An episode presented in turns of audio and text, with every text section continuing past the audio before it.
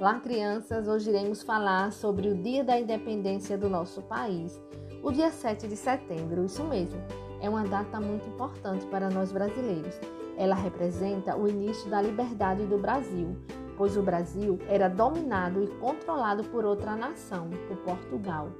Vamos falar um pouco para que entendamos a história do nosso país, ou seja, a nossa própria história. No dia 7 de setembro de 1822, Dom Pedro proclamou a independência do Brasil, às margens do rio Ipiranga, gritando a frase: Independência ou morte. Essa frase se transformou no marco histórico para nosso país. A partir de então, o Brasil tornou-se independente e iniciamos um novo período histórico no país.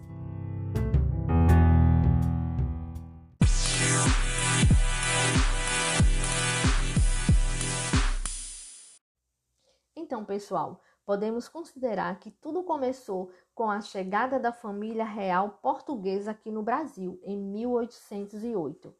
Passaram-se alguns anos e em 1820 a Revolução Liberal do Porto foi iniciada lá em Portugal e reivindicava o retorno do rei português. Então volta a família real para Portugal e com o retorno de Dom João VI para Portugal, Dom Pedro foi colocado como regente do Brasil.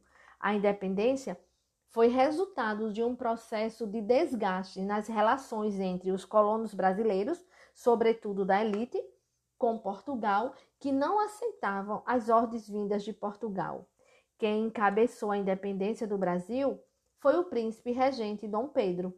À medida que a situação foi tornando-se irreconciliável, o príncipe foi convencido a liderar o processo de independência do Brasil. E em 7 de setembro de 1822, a situação mostrou-se insustentável e o regente declarou a independência. Então, pessoal, essa data deve ser sempre lembrada por nós brasileiros. Conquistamos nossa independência, construímos nossa democracia, uma identidade de um povo alegre, forte, vibrante e lutador. Levamos nosso patriotismo no peito, lembrando da nossa história e da frase exibida em nossa bandeira, que é ordem e progresso. Desejo a todos vocês um ótimo 7 de setembro e que comemore esse feriado nacional que é orgulho para nós brasileiros.